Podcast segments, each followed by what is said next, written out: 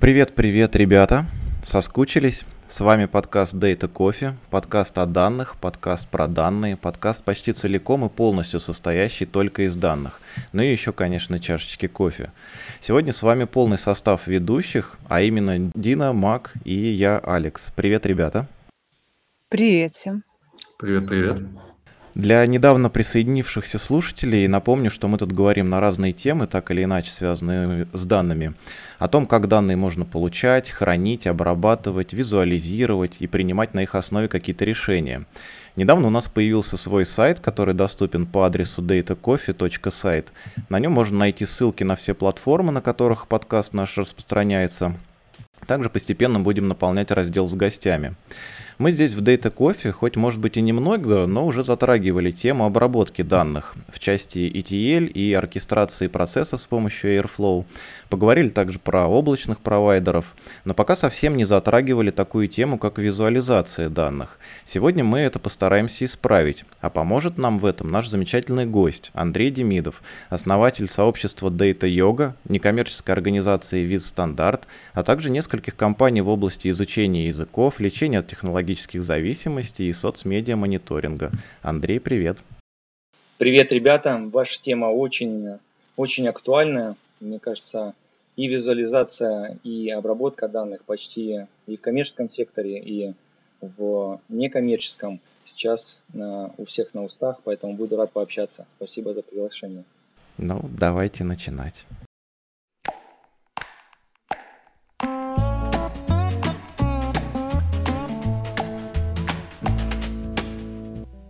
К визуализации и другим сегодняшним темам мы сейчас непременно подойдем, но прежде важное отступление. Подкаст Data Coffee, как ты понимаешь, не носил бы такое название, если бы мы тут не затрагивали иногда еще и тему кофе. Андрей, ты у нас гость сегодня, тебе очень важный вопрос, э, на который нужно ответить. Как ты относишься к кофе и вообще напиткам, содержащим кофеин? Вообще, а, это на самом деле потрясающие вкусы, и у меня есть свои любимые марки кофе. А, я очень люблю кипрский. А, это такой измеленный в мелкий, в порошок совершенно. Делается он с небольшим количеством сахара, холодной воды и столько же кофе. Когда он готовится, у него после приготовления он только должен подняться, получается такая корочка, которая сливается в маленькую, маленькую чашечку. И по сути и запах остается внутри и сам кофе вот готов буквально в секунды.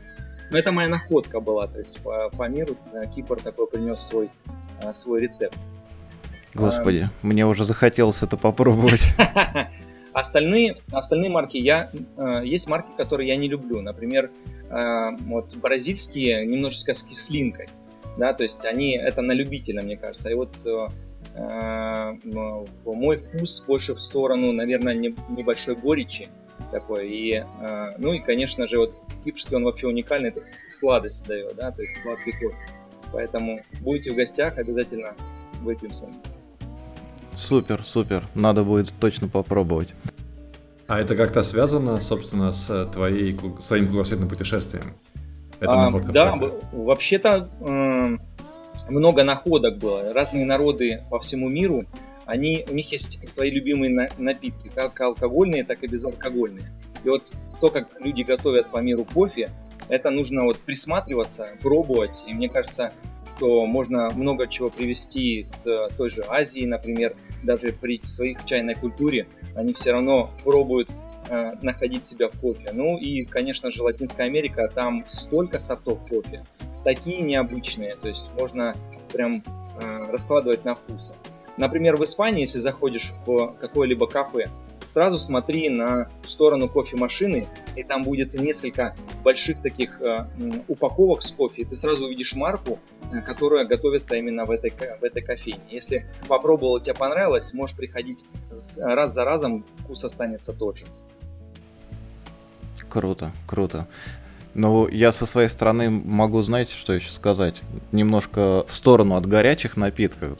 А, из-за этой неотступающей жары в наших широтах Я все ищу тоже новые способы, как себя баловать. Не могу горячий напиток в э, сильную жару пить, но при этом кофеин просто необходим организму.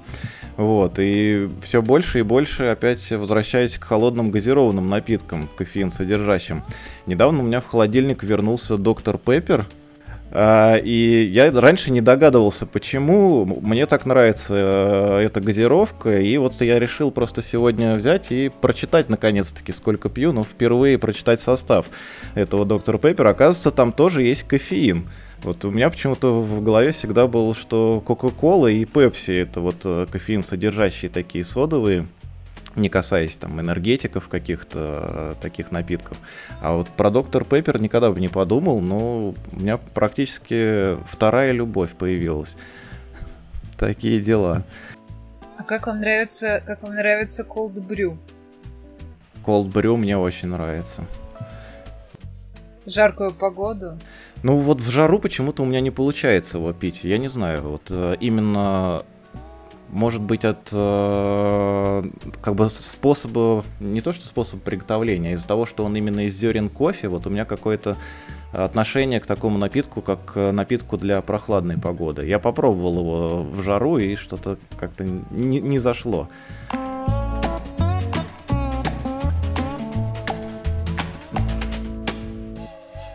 По основным темам, Андрей. Первый вопрос. Если мои соведущие позволят, я хотел бы задать по поводу обучения визуализации данным, э, визуализации данных. Ты занимаешься этим на профессиональной основе, правильно?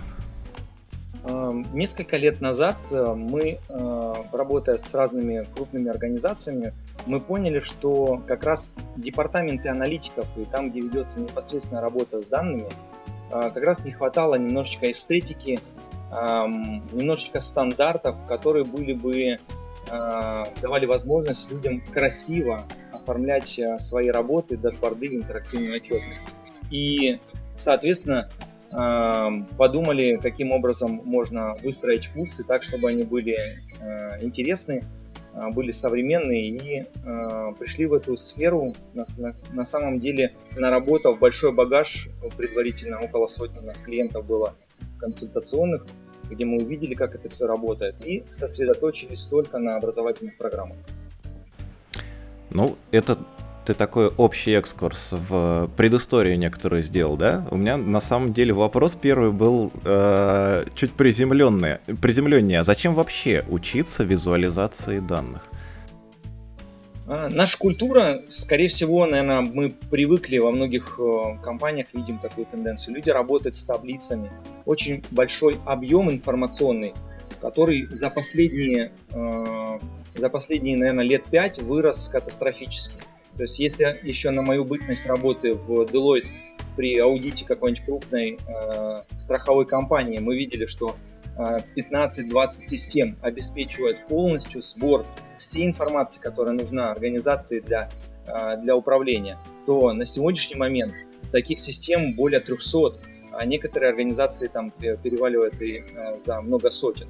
Поэтому весь этот объем невозможно, невозможно обработать без специальных инструментов. Невозможно видеть их, и нужно, знаете, как при исследовании Вселенной, мы невооруженным глазом можем видеть на как вы думаете, сколько, какое количество звезд можно увидеть невооруженным взглядом?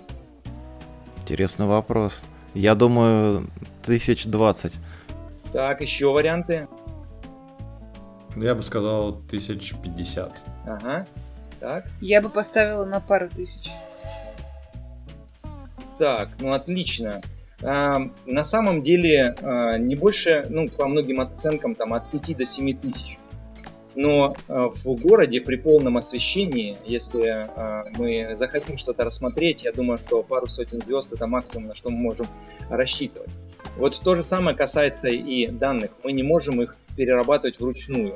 Мы должны использовать графические методы для того, чтобы увидеть данные, посмотреть тенденции, посмотреть на изменения, найти минимум и максимум принятия решения. Это все а, позволяет делать именно визуальная форма, потому что наш мозг человеческий не, не приспособлен а, обрабатывать именно абстрактную информацию, цифры с такой скоростью, как позволяет это делать обработка графических образов.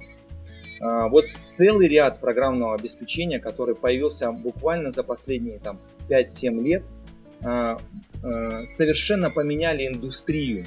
Если раньше для того, чтобы сделать картографию, крупные компании заказывали такие работы сторонним организациям, Э, нужно было заключить подряд, найти, кто это будет делать, предоставить данные, потом тебе картографию подготовят и как-то будешь использовать это внутри э, компании, то сейчас почти любому специалисту по бизнес-аналитике из коробки доступны э, возможности картографии. Пожалуйста, можно развернуть свой сервер, можно, можно прям работать с теми картами, которые есть в BI-инструментах.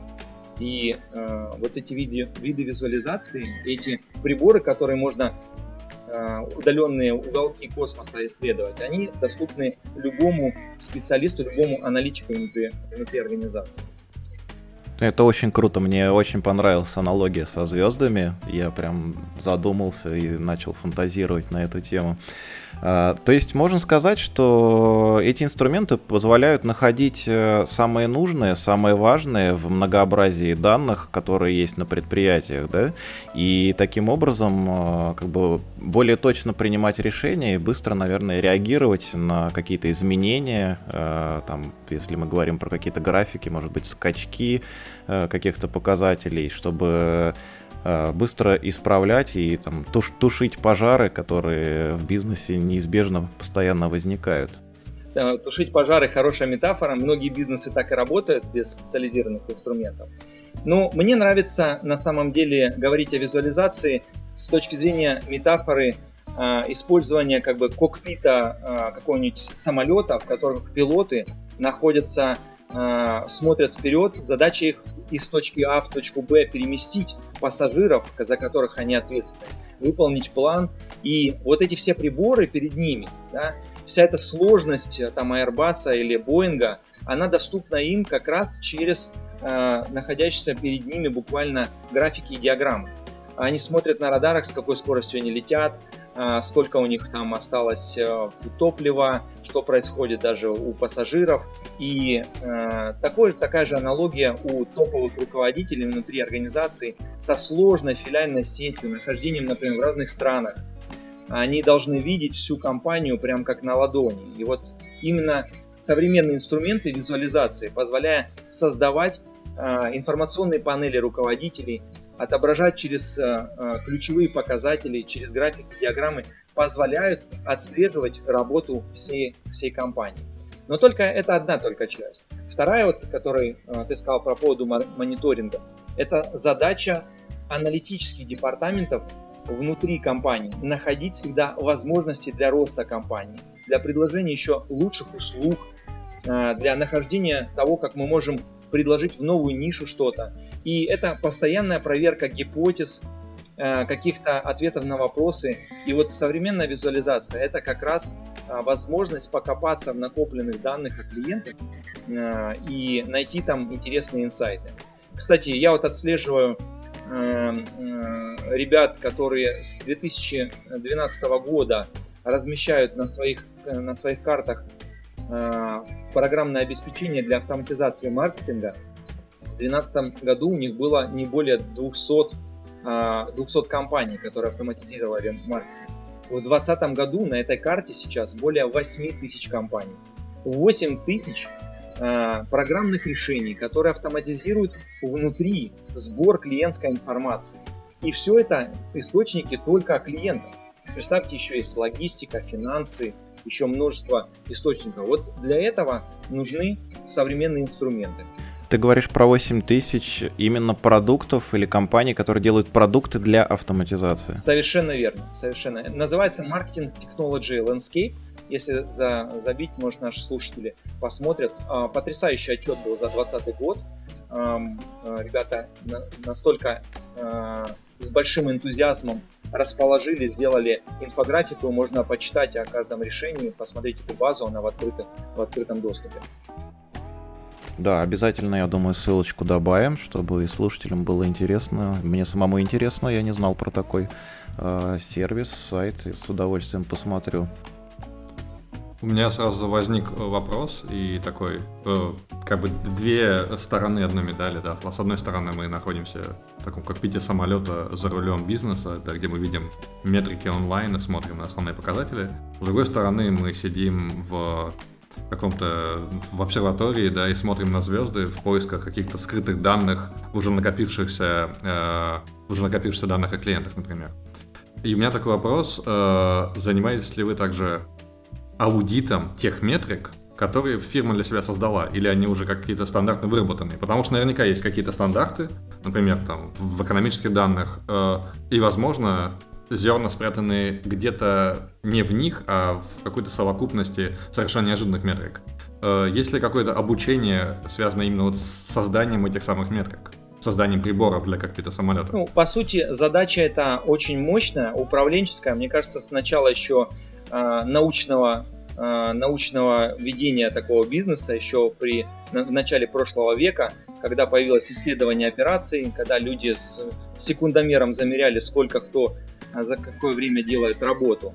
А, мы постоянно видим создание разных институтов, которые улучшают производительность труда. И, соответственно, в 80-х, 70-х годах появились некоторые менеджмент-концепции, которые связаны с полностью комплексным управлением бизнеса. А, чуть попозже получились, появились сбалансированные карты показателей Каплана и Нортона.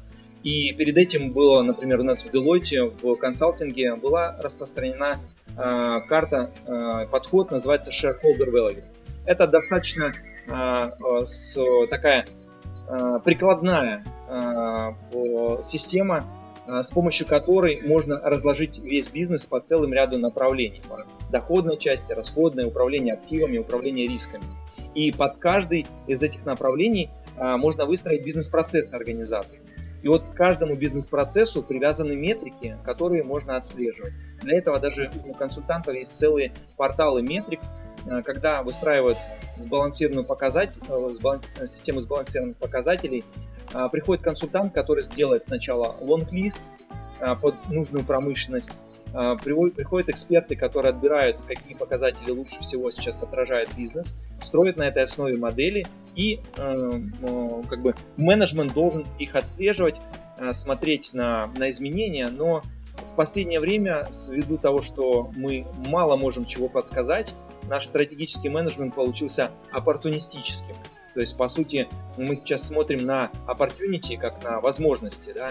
И многие компании в бюджетной модели а, рассчитывают, а, рассчитывают обычно события, которые происходят с бизнесом, нежели а, планируют какие-то достаточно мощные сценарии. То есть, например, покупка какой-то компании, вывод нескольких новых товаров на рынок в новой нише. Вот для этого нужно пересмотреть модель. Остальное, как бы для многих бизнесов достаточно все ровно. Заметьте, вот как бы вроде бы а, а, непростая ситуация для бизнеса сейчас, но крупные компании, у них почти ничего не изменилось. Вот для мелкого и среднего предпринимательства, для России, очень, э, э, очень плохой период, по сути. Много, кого, много кто закрылся с арендами, но э, энергетические компании, нефтяные компании, те, у тех, кто достаточно четко работал с промышленной сфере, у них изменений не так много произошло. Поэтому по стране, в общем, как бы ситуация не изменилась, но очень сложно людям работать в предпринимательской нише. Отвечая на твой вопрос, метрик, э, метрики это на самом деле, наверное, есть, есть искусство управления. Нужна команда вырабатывает те ключевые показатели, по которым она видит бизнес.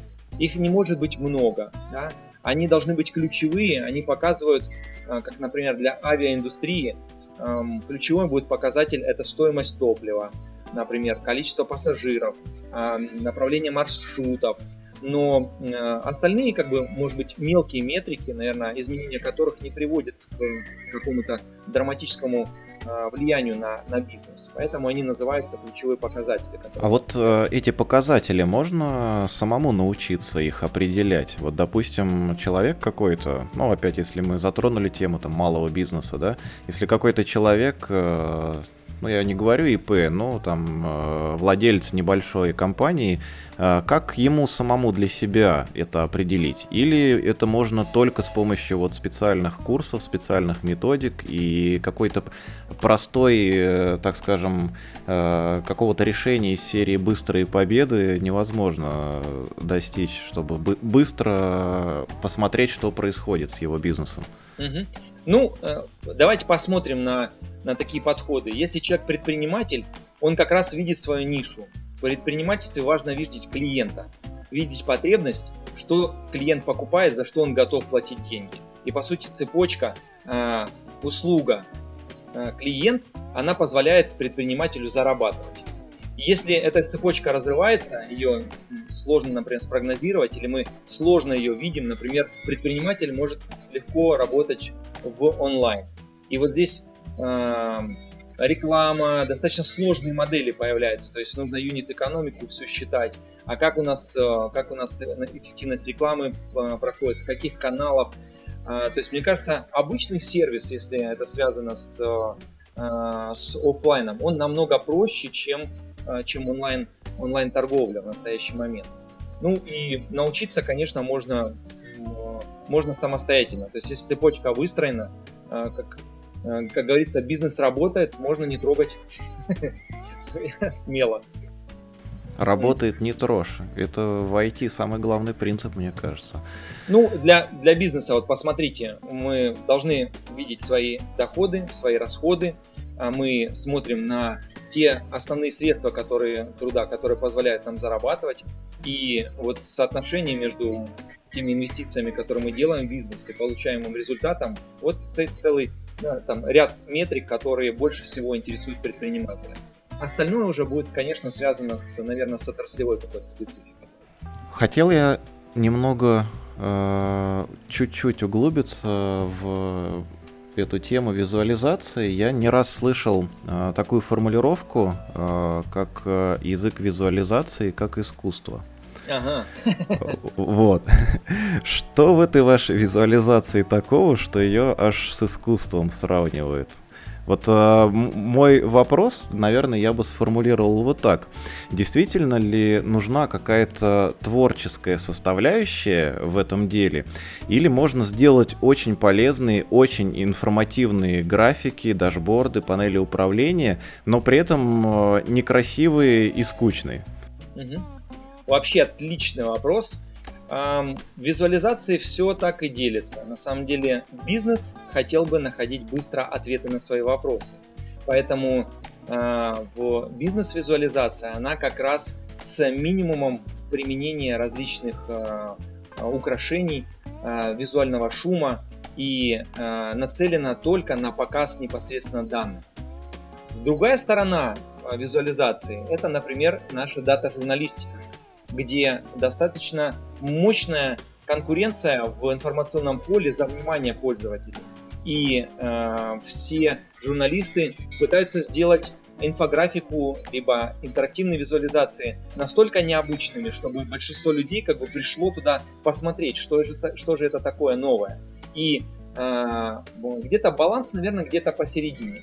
Бизнес нацеливается на больше на понимание, то есть большинству людей в организации графики и диаграммы должны быть понятны. Это должен быть простой инструмент. Скорее всего, будет использоваться минимальный набор, с помощью которого можно э, визуализировать данные. Там, обычные э, столбиковые диаграммы, э, линейчатые, э, э, какие-нибудь пай-чарты и, конечно, таблицы и большие цифры. Это, по сути, сейчас там 5-7 видов визуализации составляет набор, который используется в бизнесе в основном.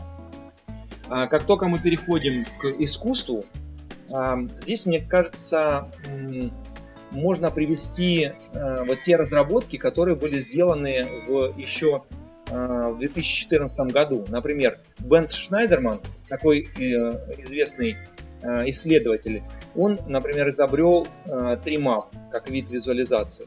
Э, такое представление. Оно очень э, используется хорошо в биржевой торговле. Мы можем тримапом видеть целое на части, мы видим изменения целых сегментов экономики, изменения стоимости курсов акций. То есть очень удобная на самом деле визуализация.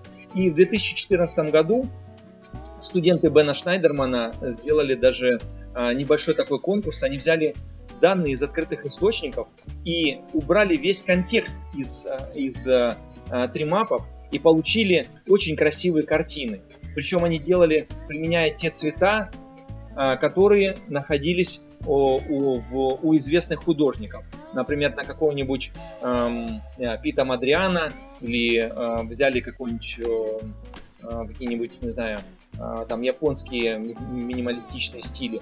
Вот перенос текущей визуализации на стиль художника, который висит в настоящий момент в э, Музее современного искусства, создало ситуацию, что сами визуализации выглядели как картины. И э, впоследствии там целый ряд работ, по-моему, 15 или 14 работ, были куплены Музеем современного искусства из этой коллекции у Бена Шнайдермана. И открыла целую такую эпоху. Оказалось, что э, визуализацию можно делать красиво и продавать. Мы делали эксперименты еще несколько лет назад. Э, мы пробовали э, переносить э, сделанную визуализацию на на холсты, которые уже красками отображают то, что было сделано с помощью данных. Ну, мне кажется, в районе там тысячи, а, от тысячи до трех тысяч долларов такие картины, они сейчас продаются. То есть мы, мы смотрим, что э, сделанные во многих компаниях э, заказные визуализации, которые делают э, известные дизайнеры, могут даже еще больше продаваться. То есть там уже не сама идея продается, а больше ре реализация, масштаб, эм, украшения, например, там Starbucks, очень много примеров, даже выпуск одежды сейчас, а, который основан на данных. В Джорджа Лупи, по-моему, в Италии они как раз выпустили а, ткани одежду, которые э, именно сама фактура ткани, она построена на, на датасете. И это хорошие пер, первые были такие начинания сделаны. Сейчас, наверное, можно найти отголоски в курсах, которые учат визуализации даже на основе еды. Я видел даже итальянских шеф-поваров, которые собирают группы, готовят, э, готовят еду, э, которая, э, в, которая выглядит как графики, как диаграммы, имеет пропорции и может отвечать на вопросы. Очень интересный эксперимент. Э, со всем этим необычным мы встретились во время вот проведения наших марафонов по визуализации данных, когда мы смотрели на, на сегменты, которые находятся где-то рядом. Поэтому удивительный факт сам по себе. То есть, если вы на сегодняшний момент примете решение, что у вас есть интересный датасет, вы понимаете, для кого эти данные значимы, э, у вас есть хороший вкус к цветам, шрифтам, и можете э, сделать хорошую аллюзию на какого-нибудь известного художника, я думаю, что это, это даже серия картин может даже очень хорошо продаваться. Поэтому пробуйте. Прежде чем э, я вижу, чувствую, что Дина сформулировала какой-то вопрос и хочет его задать или что-то добавить. Но прежде чем э, она это сделает, я хотел э, к твоей речи вернуться и сказать э, то, что ты рассказал про визуализацию в виде еды, э, перенос э, каких-то красок и стиля с картин в графике и прочее, да? А, первая мысль, которая у меня возникла от э, того, что я это услышал, что все эти вещи, они очень привлекательны, да, могут как-то там, я не знаю, сексуально выглядеть, э, э, отвлекать внимание, но при этом может, на мой взгляд, смещаться как бы взгляд, смещаться ракурс э, именно бизнес-пользователя или человека, который ищет суть в данных, от э, непосредственно показателей к тому, как они показаны там, на экране, на бумаге или еще где-то. Нет ли в этом проблемы? Конечно, есть. А, в принципе, это основная проблема, которая связана с визуализацией. Это манипуляция. То есть мы достаточно по-разному видим все цвета. Мы можем легко изменять наши, например, шкалы, кодировки визуальные, э, что больше будет подсвечивать нужные нам э, объекты в данных, фокусировать нашего зрителя на нужных выводах. Вот эта манипулятивность, никто не знает, где находится где-то середина. По сути, несколько сообществ визуализации данных, которые вот мы ведем, связанные с разными программными продуктами, почти каждый день обсуждает все, что приходит с экранов, печати, попадает где-нибудь в виде графиков, диаграмм, дашбордов, где непосредственно были э, сделаны манипуляции. Но чаще всего оказывается, что э, просто люди делают банальные ошибки.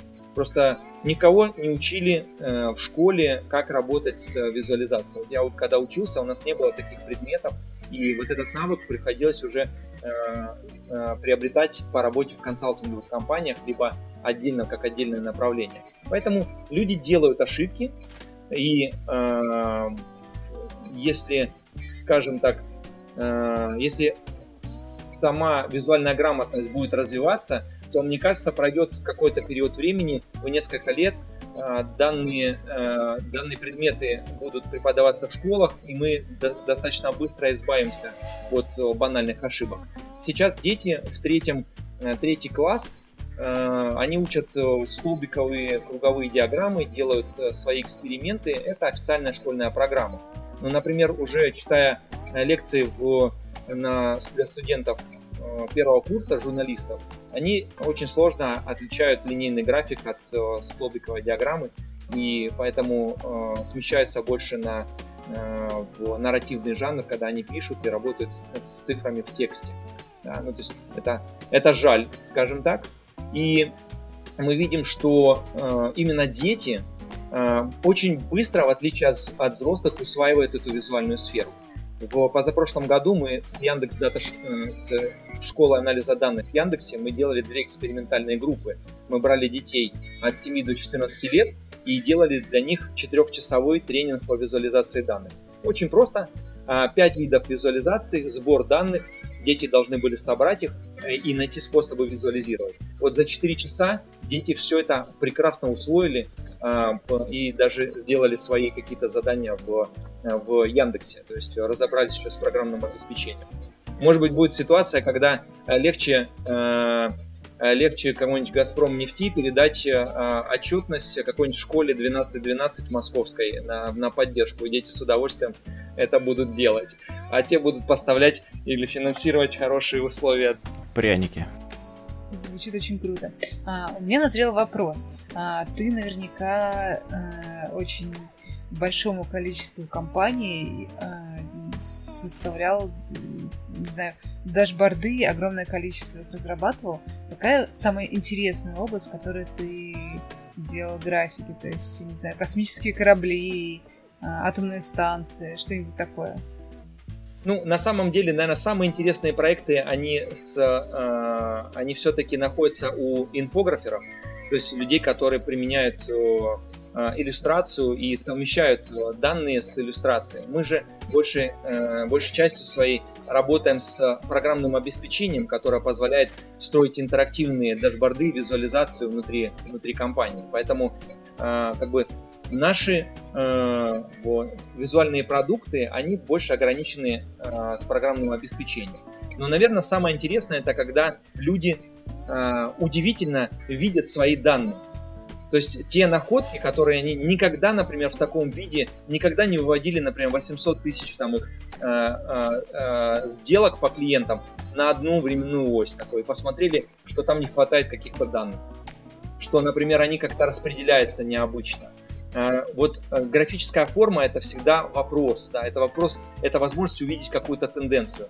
И самые интересные дашборды и визуализации, они, наверное, не самые сложные.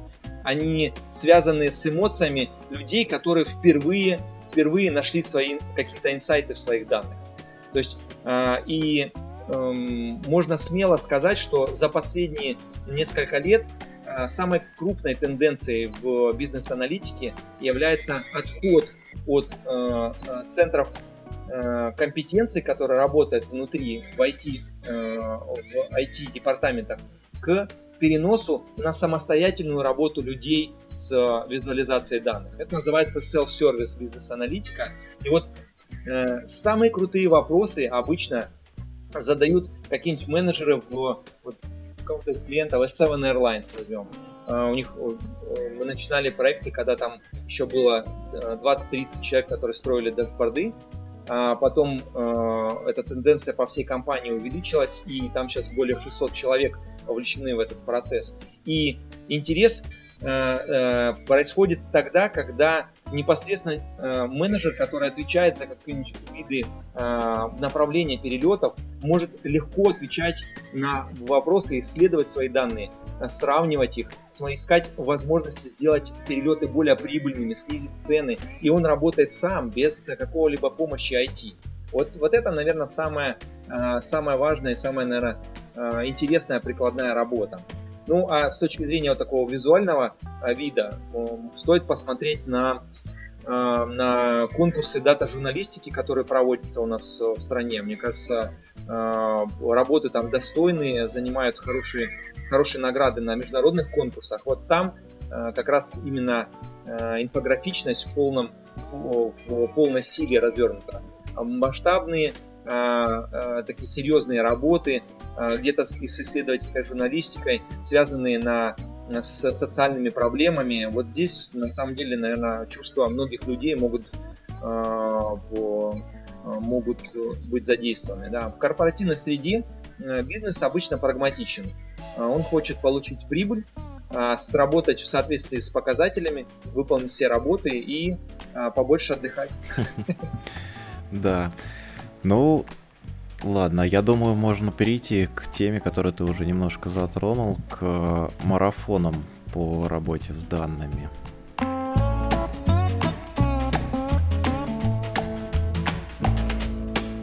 Вообще потрясающий э, эксперимент. Э, несколько лет назад мы задумались, каким образом мы, занимаясь образовательными проектами, можем помочь людям, которые не находятся в наших классах. Э, обычно у нас группы от 6 там, до 12 человек, может быть там до 20. Ну, в онлайне сейчас может быть еще немножко больше с применением таких продуктов, э, как э, интерактивные доски онлайновые. Но мы захотели помочь людям, которых мы подумали, что намного больше, чем несколько там сотен, и придумали формат именно марафонов, когда собрали все наработанные нами данные, выстроили их логически в марафон на 42 дня, это у нас первый был, и э, от простого к сложному выстроили практический путь, когда каждый, кто пришел на марафон, может шаг за шагом изучать визуализацию данных. Приблизительно 10 дней потратить на, на продукты, с которыми он работает, порядка 20 дней изучить виды визуализаций, потом э, изучить виды дашбордов и э, типы посмотреть, как строятся истории, основанные на данных. Вот этот весь а, марафон, он у нас открытый, так и остался. И э, сейчас э, общее количество, мы провели, по-моему, там 6 марафонов, охватив больше 4, более 14 тысяч э, аналитиков по всему СНГ.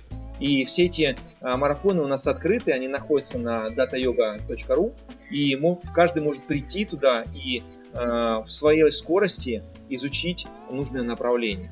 Вот э, этот эксперимент, мы на него, на самом деле, я думаю, что не до конца даже осознали, э, какие возможности дает э, именно онлайновая работа, когда э, мы можем сделать продюсирование и структуру учебных материалов, рассчитанную на разный тип пользователей. То есть приходят и продвинутые ребята, которые знают и все, все о продуктах, но они находят какие-то книги, интересные ссылки, они общаются с коллегами в комьюнити, они всегда помогают друг другу. То есть они находят интерес в более, скажем так, заданиях со звездочкой.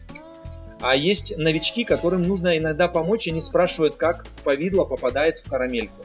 Вот и даже удивительно, что насколько какая терпимость э, коллег, которые уже по 10 лет в отрасли, насколько они спокойно, терпимо объясняют принципы и азы работы с данными новичкам. И это, это тоже удивительный факт. Э, мы э, мы ведем несколько комьюнити, там больше, э, в каждом более 2000 человек, и я наблюдаю это каждый день. Вот это именно взаимопомощь, она дает возможность любому человеку, вот как в дата-йоге, который пришел в эту область, просто стать немножко лучше каждый день, то есть несмотря ни на кого, и очень хорошо концентрироваться на той работе, которую он делает с данным, а, а, рассчитывая на помощь коллег, и э, которые буквально за секунды отвечают. Потому что когда ты спрашиваешь у двух тысяч людей, ребят, а как мне сделать то-то, то-то, тебе сразу прилетает десятки советов, подсказывают, и находится человек, даже если задача уникальная, э, находится человек, который такую задачу решал.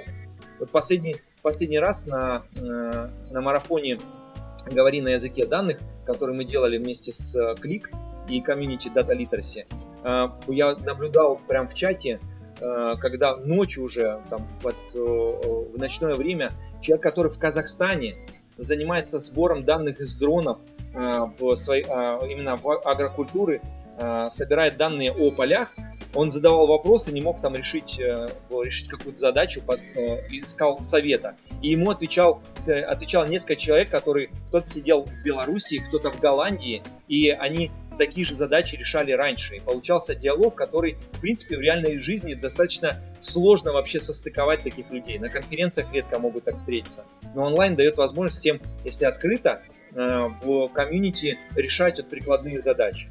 Поэтому наши марафоны оказались э, просто вот э, удачным экспериментом, но никто не ожидал заранее, что так получится. Поэтому мы сейчас развиваем эту, эту тему, и э, большинство компаний крупных заказывают такие марафоны коммерческие внутри организации. Сейчас у нас идет несколько марафонов, больше чем по тысяче людей внутри, внутри компании. И мы уже делаем и дизайн, и проектирование, и вытаскиваем все кейсы интересного применения аналитики в самой же внутри компании, для того, чтобы сотрудников компании ознакомить с тем, что умеют внутри коллеги. Это оказалось тоже удивительной нишей, да, которая, которая требует э, требует такой проработки. Это, по сути, похоже на внутреннюю коммуникацию. Мы плотно работаем с, э, в компаниях с департаментом внутренней коммуникации, который хорошо знает и топовых руководителей, и сотрудников, которые, э, у которых есть в наличии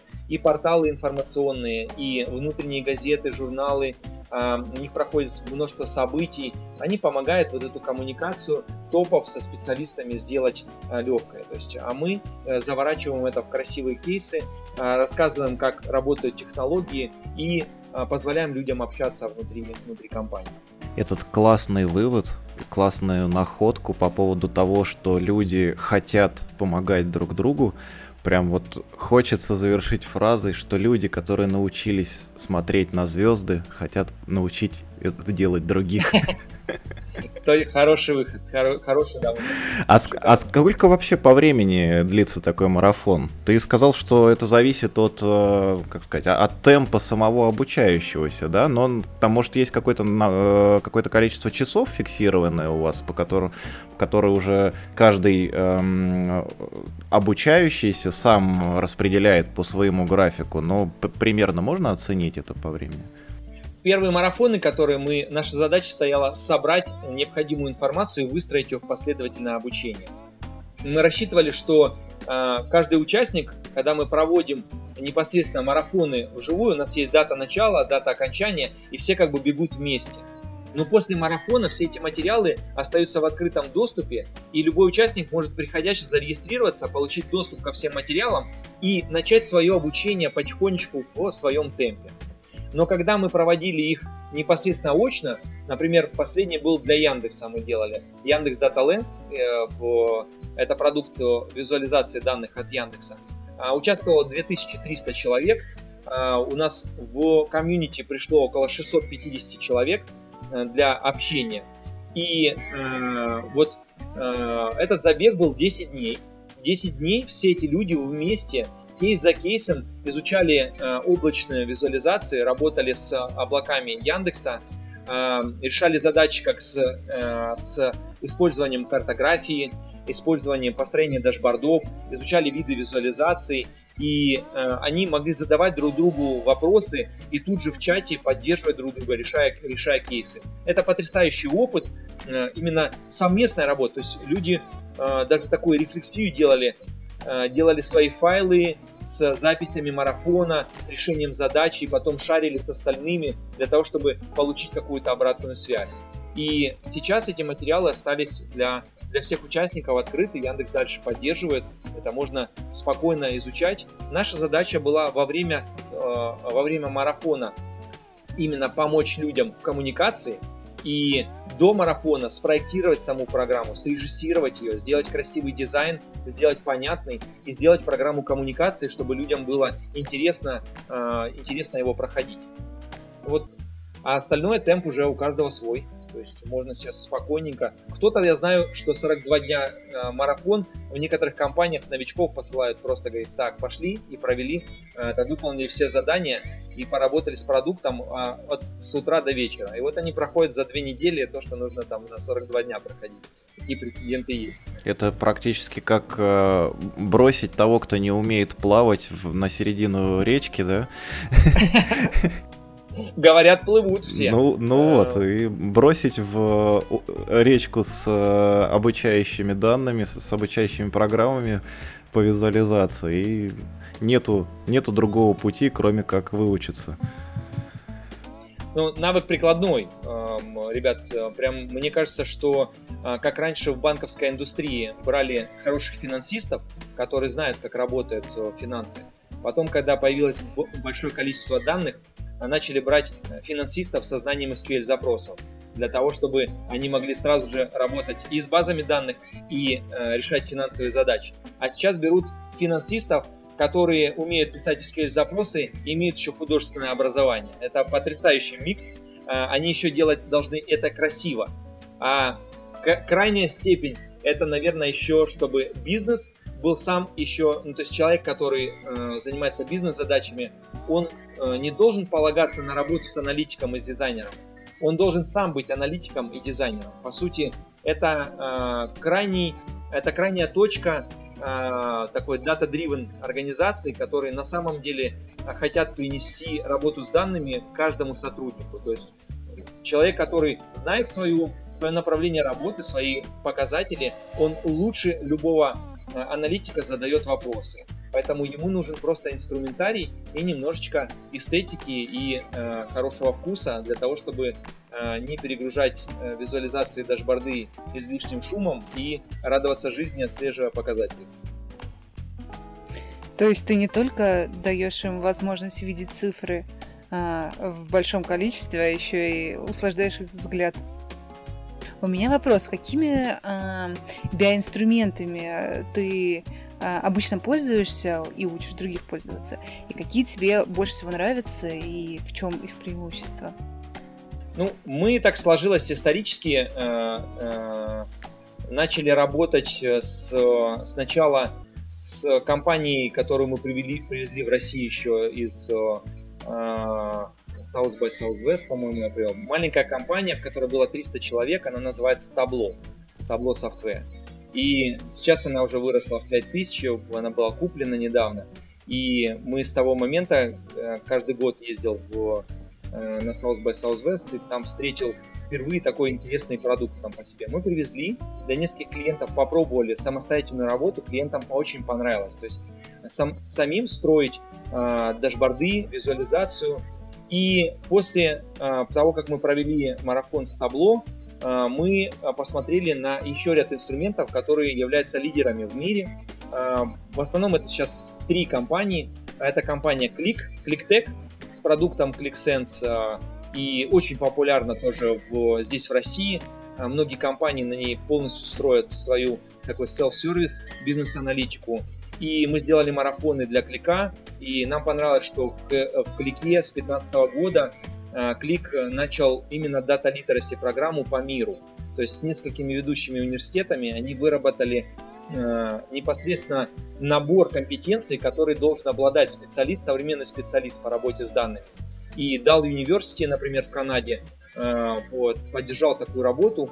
Мы ее перевели перевели еще несколько работ по Data Literacy на русский язык и э, запустили в прошлом году вместе с кликом dataliteracy.ru именно портал, э, целый такой информационный портал, нацеленный на помощь людям по грамотной работе с данными. Вот следующая наша работа была э, работа с продуктами Microsoft. У Microsoft есть Microsoft Power BI, тоже BI-инструмент, мы делали несколько марафонов внутри крупных компаний, разрабатывая на, именно на Power BI образовательные программы.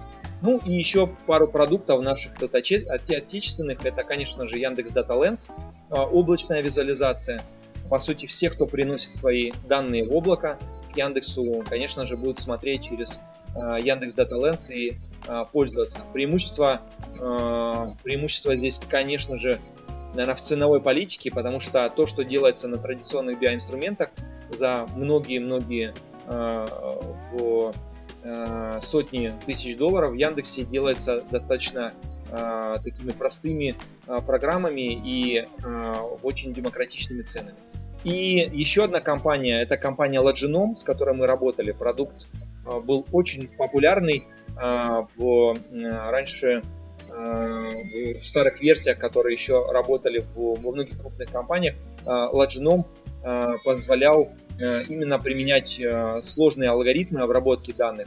И за последний год компания просто преобразовала мощный продукт и сделала работу с многими источниками и э, даже, по-моему, э, не вышли на зарубежные рынки. То есть хороший пример того, как э, российские разработчики сделали продукт мирового класса.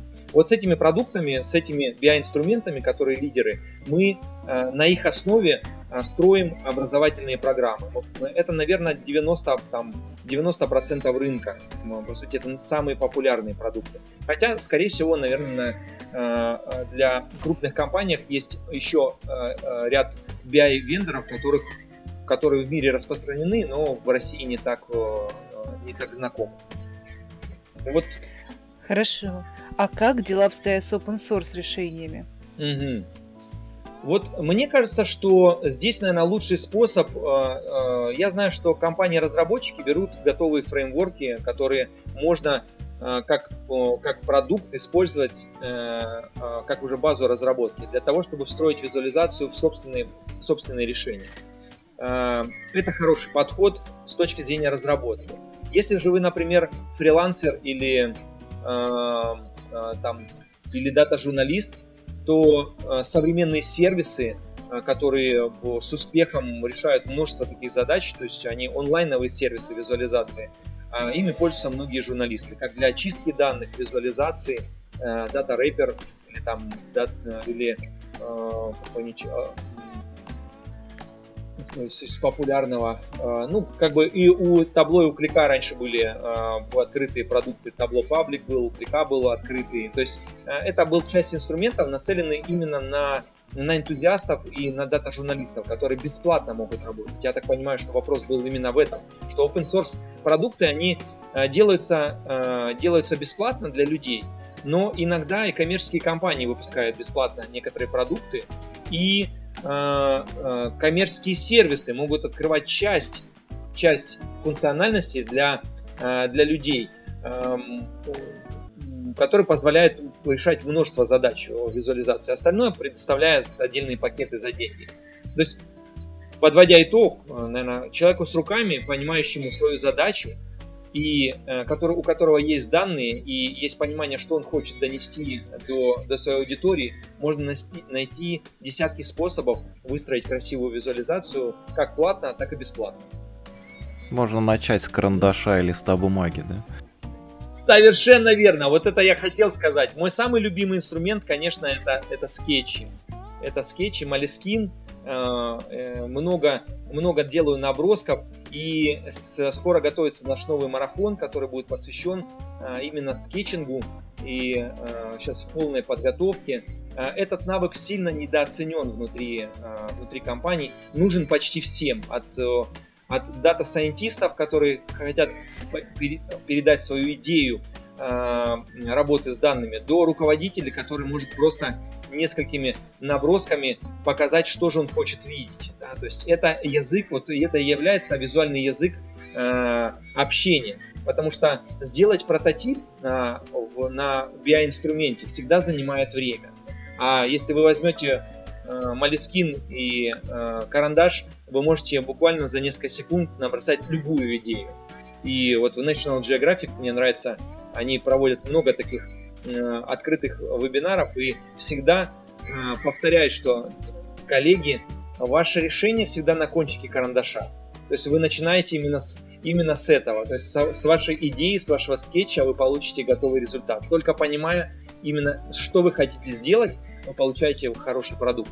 Поэтому я за скетчинг двумя руками всех всегда агитирую э, э, использовать эти подходы. Дина, ты что-то хотел сказать? Э, на самом деле я хотела спросить, э, то есть на самом деле хороших open source решений сейчас не существует, да? То есть понятно, что у нас есть ограничения. В случае, если мы используем бесплатную версию платных продуктов, то мы упираемся либо в количество графиков, либо, скажем, нам не будут доступны, там, не знаю, что-нибудь редко используемое вроде хитмэпов, например. А, э, либо второй вариант для нас – это идти отдавать свои данные Яндексу, чтобы визуализировать их, на что тоже мы не всегда можем пойти, если у нас данные персональные, предположим? Есть ли какой-нибудь третий способ, третий путь? Если, если не умеешь рисовать. Ну, э, вот прокомментирую первый. Оказывается, что даже коммерческие компании, э, давая возможность бесплатно работать с продуктами, обычно ограничивают функциональность не в виде возможности построить ту или иную э, визуализацию, и даже не в объеме, объеме перерабатываемых данных, они ограничивают именно по открытости данных. То есть продукт может, например, хранить данные только в облаке, да, то есть как для дата-журналистов. И, конечно, это в этом случае имеет смысл работать именно с открытыми данными для журналиста, да, которые были собраны, которые предназначены для общественности. Если это коммерческая компания, и там находятся персональные данные, тем более они попадают там под 152 федеральный закон, еще, про, еще под кучу э, э, ограничений внутренней безопасности, экономической безопасности, которые работают в компании. Поэтому к продуктам очень внимательно э, присматриваются и, э, соответственно, будут использовать только коммерческие решения. Ну, а по поводу передачи в облако, наверное, наверное, наверное, вот здесь сложно. Я даже не знаю, э, э, очень интересно будет для вашей аудитории, вот, если вы, развивая свой сайт и развивая, э, развивая подкаст, сможете интерактивно взаимодействовать с людьми и проводить, например, опросы, то интересно было бы задавать прям э, нашей, вашей слушающей аудитории, как, как распределяться мнения, кто за open source, кто против, кто может, например, по, э, кто за открытые данные, кто за коммерческое использование. То есть вот здесь сложно ответить на вопрос однозначно, потому что мы только в, в каналах, когда нам нужно срез сделать именно в текущий момент, мы готовим вопрос и задаем его. Готовы ли вы на это? Как вы смотрите на тот или иной вопрос? Получаем результат. Как только проверяем через несколько месяцев такой же вопрос, может достаточно сильно колебаться. То есть это мнение людей, она может не, э, быть неустойчивым. Поэтому спрашивайте свою аудиторию. Лучший совет, наверное. Так, ну, думаю, можно переходить последней теме, которую сегодня хотели затронуть.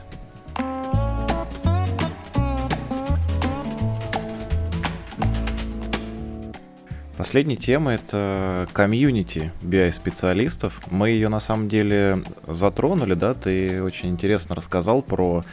Э, это в какой-то степени это пересекается даже с одним из вопросов, который я хотел задать. Э, чем комьюнити может быть полезно какой-то компании да, развивать, кроме как рекламы.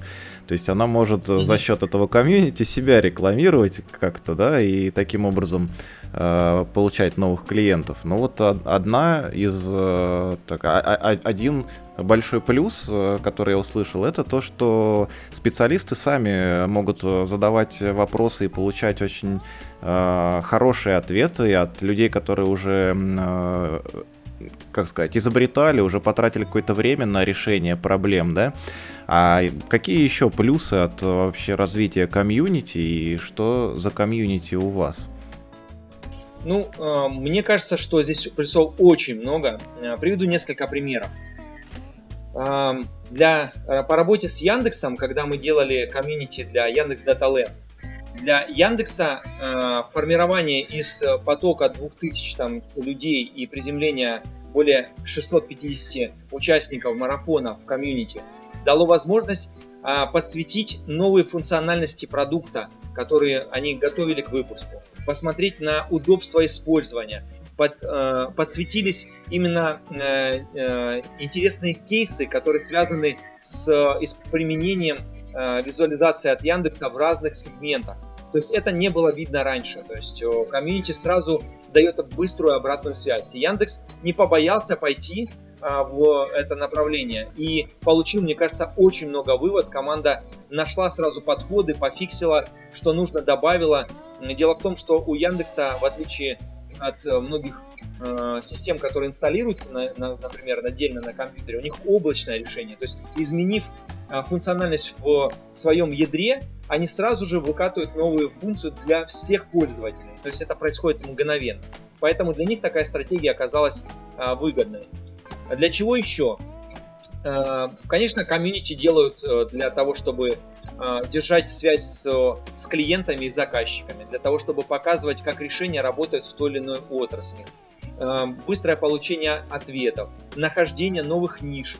Под, ну и, конечно же, наверное, может быть, очень тонкая грань здесь. Это возможность найти нужных специалистов для, для организации. И вот эта HR-поддержка, она в некоторых комьюнити запрещена, например, прямая реклама, для того, чтобы не перетягивать специалистов с, одного, с одной компании в другую. А в другом, например, так исторически сложилось э, а, модераторами, что э, наоборот приветствуется любое упоминание продукта, любой, э, любая новость о том, что какая-то компания ищет специалиста, она наоборот вбрасывается в чат. И ну, мне кажется, что нахождение именно нужных людей это ключевой момент, потому что раньше у, например, Клика, до того, как были сделаны марафоны, а, не было, а, то есть общение с комьюнити проходило в основном через партнерскую сеть, там около сотни компаний. И было сложно и долго ждать эту обратную связь. После проведенного марафона почти на 3,5 тысячи человек, еще потом присоединилось еще полторы тысячи, а, люди пришли, сделали, а, сделали чат, и а, мы каждый там три месяца сделаем срез статистики, кто же в чате больше всех помогает друг другу, кто сколько ответов дает. И видим, что это не, не несколько людей, это целый, целая такая группа профессионалов, которые в разное время делятся подсказками, то есть видно, что активность комьюнити очень большая, то есть ядро не просто там а, полпроцента людей, которые что-то пишут, а, а происходит полноценный, а, полноценный обмен мнениями. И кто-то уехал в отпуск, его не было два месяца, вернулся, вместо него помогал кто-то другой. То есть это вот самоорганизующийся процесс, который удивительно наблюдать. Вот прям, прям его сложно спрогнозировать. И многие компании коммерческие, которые сейчас строят комьюнити у себя внутри, они спрашивают, Андрей, а как же, как нам это правильно сделать? У нас вот здесь есть клик, табло, а как нам их объединять вместе? Это же войны, это же разному, по-разному, например, люди смотрят на, э, на жизнь. И, э, и вот эти вот подходы, когда э, можно вбрасывать именно бизнес-задачи, именно э, идти от какого-то э, каких-то хакатонов внутренних, когда э, не рассматривают людей как, э, э, как профессионалов в том или ином продукте, а смотрят на них как на сотрудника, который может принести идею интересную, и компания на этом может заработать. Вот здесь, мне кажется, э, именно в это направление стоит смотреть, оно очень э, перспективно. То есть коммерческие, э, коммерческие комьюнити, они перенимают то, что в открытых комьюнити работает. Ну и мы всем рекомендуем сильно не заморачиваться с, со стратегией комьюнити, просто начать. Потому что очень сложно спрогнозировать, как люди будут общаться. И нужно посмотреть, как у вас складывается общение, какие у вас люди внутри, кто у вас есть, и потом уже выстраивать стратегию. Это вот, наверное, один из, один из лучших советов, который мы сами себе э, все время подсказываем. Да? То есть долго думаем, а как она, как, какое комьюнити, а как, какое вовлечение должно быть, что там будет внутри. Надо начинать. Начинаешь, смотришь, приходит тысяча человек, и они тебе сами подскажут, насколько они активны. Ну, конечно, за, за это время мы наработали целый, целый набор инструментов, делимся, подсказываем, Э, как комьюнити менеджмент проводить. Но это, наверное, самое интересное в работе с технологиями, и это люди, которые ими, э, ими пользуются. А все цифры участников, это мы говорим только даже про русскоязычное комьюнити. Я правильно понимаю? Да, это здесь, э, здесь несколько вот по клик, по, по табло, там более 2000, по, по, по 2000 э, человек. В, в Яндексе, ну там до, до 1000. Внутри, э, внутренние комьюнити организации тоже насчитывает там э, несколько тысяч. И такая компания, как, например, Ростелеком, у нее масштабы любого марафона, который проходит, это сразу несколько тысяч человек. Такие клиенты, как там Выпилком, Почта России, какие-нибудь достаточно географически распределенные компании, они объединяют людей в такие марафоны, которые находятся в разных-разных частях страны. Ну и там с, с СНГ все приходят, все могут участвовать, и в этом, наверное, такой очень этот большой плюс. Все все равно приехать не могут. Э, но зарубежные я вот, к сожалению, не смогу сказать цифр. Э, надо, надо отдельно смотреть. Но я знаю, что у э, Tableau, например, на Public е, Tableau Public это комьюнити, которое мировое, было около 200 тысяч зарегистрированных пользователей и сделано около миллиона дашбордов. Там, не сейчас может быть их намного больше. А, то есть у, э, у Qlik а такие инициативы а, были, когда был открытый, а, открытый э, продукт для, для исследователей.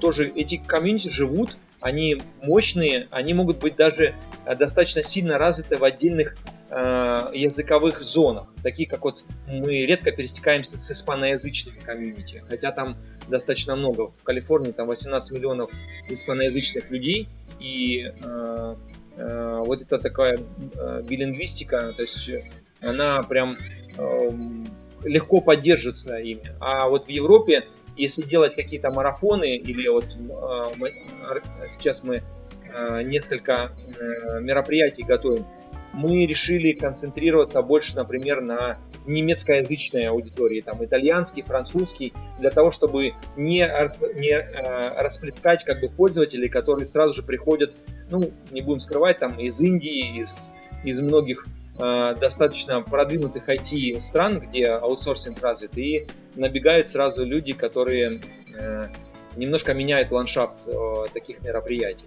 Поэтому локальным компаниям, партнерам, конечно, интересно делать, работать с теми э, пользователями, которые находятся у них рядом. То есть вот прям здесь вот русскоязычные это всегда, всегда интересно, потому что можно наконец выключить Zoom и сделать все-таки офлайн вечеринку какую-то, как, как это проводит клик, собирая там человек по по 100, по 200, и сейчас это масштабы нарастают на конференции. То есть можно прийти увидеть реально тех людей, с которыми э, ты общаешься, и э. Да, но в наше время пандемийное все такие планы, наверное, прекратились. А, сложные, да, мы проводили сейчас седьмой метап, вот опросы были по, по клику, аудитория распределилась, 50% сказали, что надоело ждать, хотят офлайн, готовы прийти, а другая половина сказала нет, э, э, ПЦР-тесты сдавать не хотим, ничего не хотим, прививаться не хотим, будем сидеть в онлайн. Поэтому лучший способ для тех, кто готов прийти в офлайн, приходят. Э, всем остальным трансляция включается, и те, кто не успел, запись смотрит материалов обработанных. То есть найти способ удовлетворить все три аудитории для того, чтобы каждый нашел что-то полезное для себя. Да, очень интересно. Ну ладно, жаль, время заканчивается.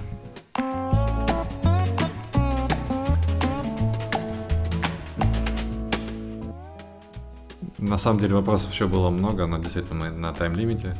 Спасибо большое за такое бизнес-погружение в вопросы бизнес-аналитики. И для меня, например, неожиданные вопросы как раз связанные, они были мне изначально связаны с манипулятивностью всего этого дела. Спасибо за развернутый ответ. Спасибо вам, ребят. Э, пожелаю успехов в развитии подкаста. Я вижу, у вас и площадки растут, и э, добавляется, и добавляется общение с аудиторией. Вы пожелаю вам побольше ваших слушателей. Темы очень актуальны.